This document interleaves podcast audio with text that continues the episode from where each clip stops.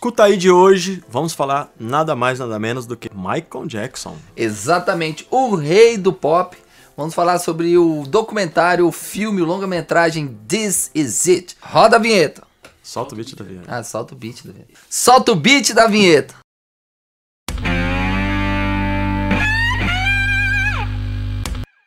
Na primavera de 2009, aos 50 anos de idade, após uma década ausente, 10 anos fora dos palcos, cara, 10 anos o cara ficou sem fazer show. Só o americano mesmo para poder fazer isso, né?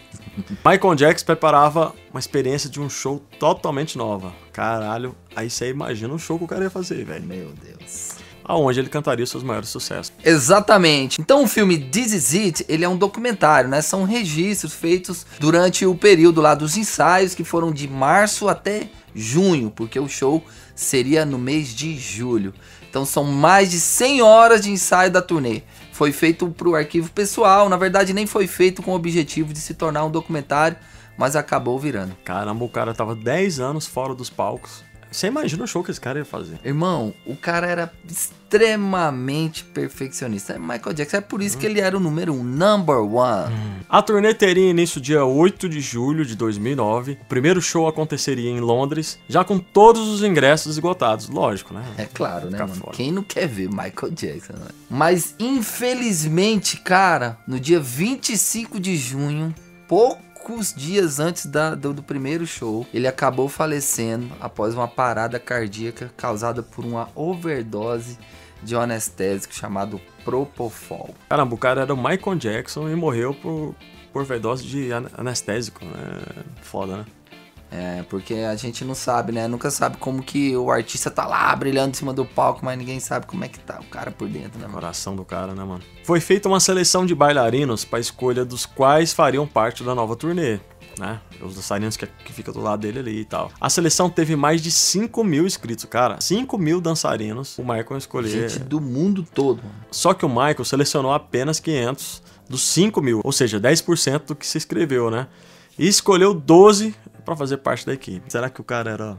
Hã? Você queria ser um dos bailarinos? Ele. Não, eu não. eu não, eu não tenho um reboleixo. cara, você imagina 5 mil. E você sabe que dos 5 mil, ele participou de todos, né? Ele, ele, ele, participou da seleção dos, dos 5 mil. Olha, de 5 mil sobrou 12. Será que os 12 sabia fazer o, aquele passinho que gente Não, eu fiquei pensando assim, ó. Dos 5 mil, né? Aquele que, que participou. Os que não deram certo, ah, esse cara aí. Gostei desse cabelo, não. não gostei, fica meio duro isso aí. Não tem esse, um remeleixo, né? Esse aí é lá de Correntina da Bahia. Aí... Depois da escolha, a preparação dos bailarinos era muito intensa, lógico, né? Faziam pilates, alongamento, balé e fisioterapia. Que que isso, mano? Imagina só. E, gente, o Michael Jackson, ele era conhecido pelo perfeccionismo musical dele né, durante os ensaios. Ele fazia questão de ouvir cada, cada nota, nota por nota. E ele conhecia tão bem as músicas dele, Blenner, que se o músico tivesse tocando, inclusive tem essa cena lá no, no documentário This Is It, que o baixista tá fazendo uma levada e ele fala, cara, não é, esse, não é essa levada não. Aí o baixista, como assim? Ele fala, não é, porque o, quando eu gravei o disco, o baixista fez essa levada, ele faz a levada com a, ele ele solfeja a levada do baixo com, com, com a boca, ensina o cara a tocar. Ele fala assim: por favor, toca exatamente como tá lá no meu CD. É igualzinho no sertanejo. E quando que alguém. Quando que alguém. Então, quando que um cantor, uma dupla de sertanejo vai falar pro baixista, cara, não é essa levada que tá lá na gravação do meu CD, não. Eu ouvi uma, uma bachata muito famosa aí que eu gravei esses dias, os caras tá tocando em vaneira no show.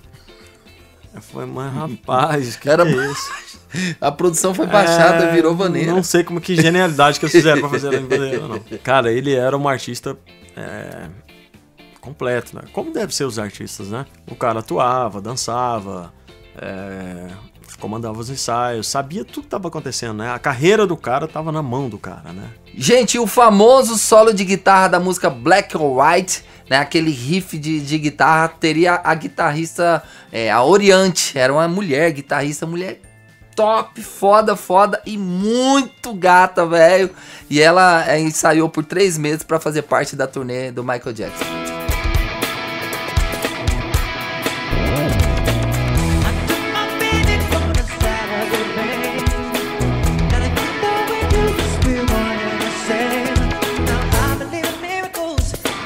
Assim, para cada música era uma dança diferente, um gesto diferente, iluminação diferente, som diferente, solo diferente, quer dizer, existia uma história para cada música, né?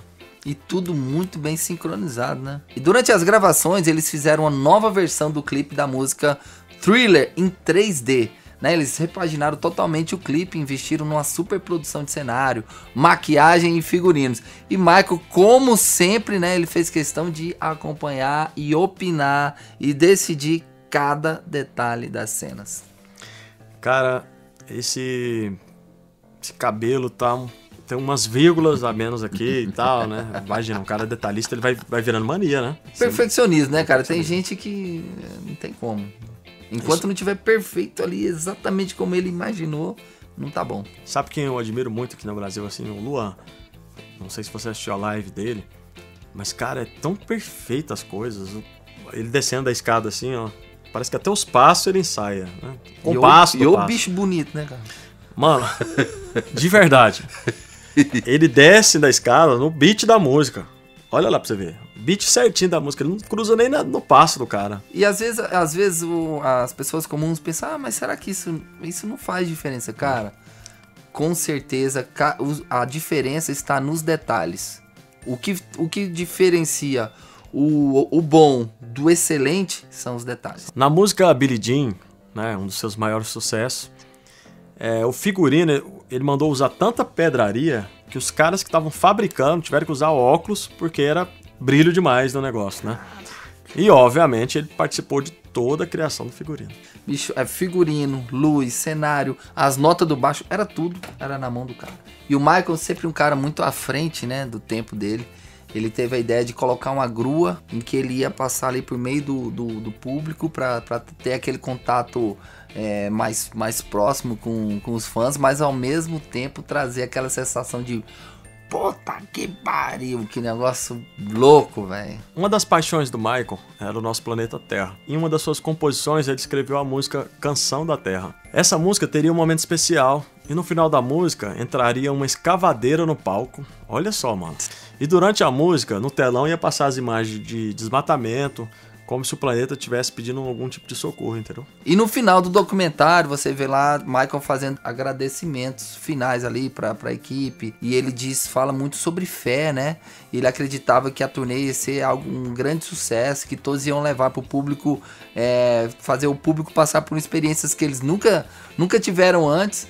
Ele falava muito sobre amor, falou que toda aquela equipe, na verdade, tinha se transformado numa família e que pediu também para que todos o amassem, né? E pediu também que cada um amasse o seu próximo e cuidasse da natureza. Para você que está ouvindo o nosso podcast aí do LKS, Toda semana a gente vai fazer conteúdo assim, né, Jânio? Toda semana aqui no Escuta Aí, o podcast do LKS Music, a gente vai estar trazendo conteúdo, vamos trazer curiosidades, histórias muito interessantes para você curtir e aprender.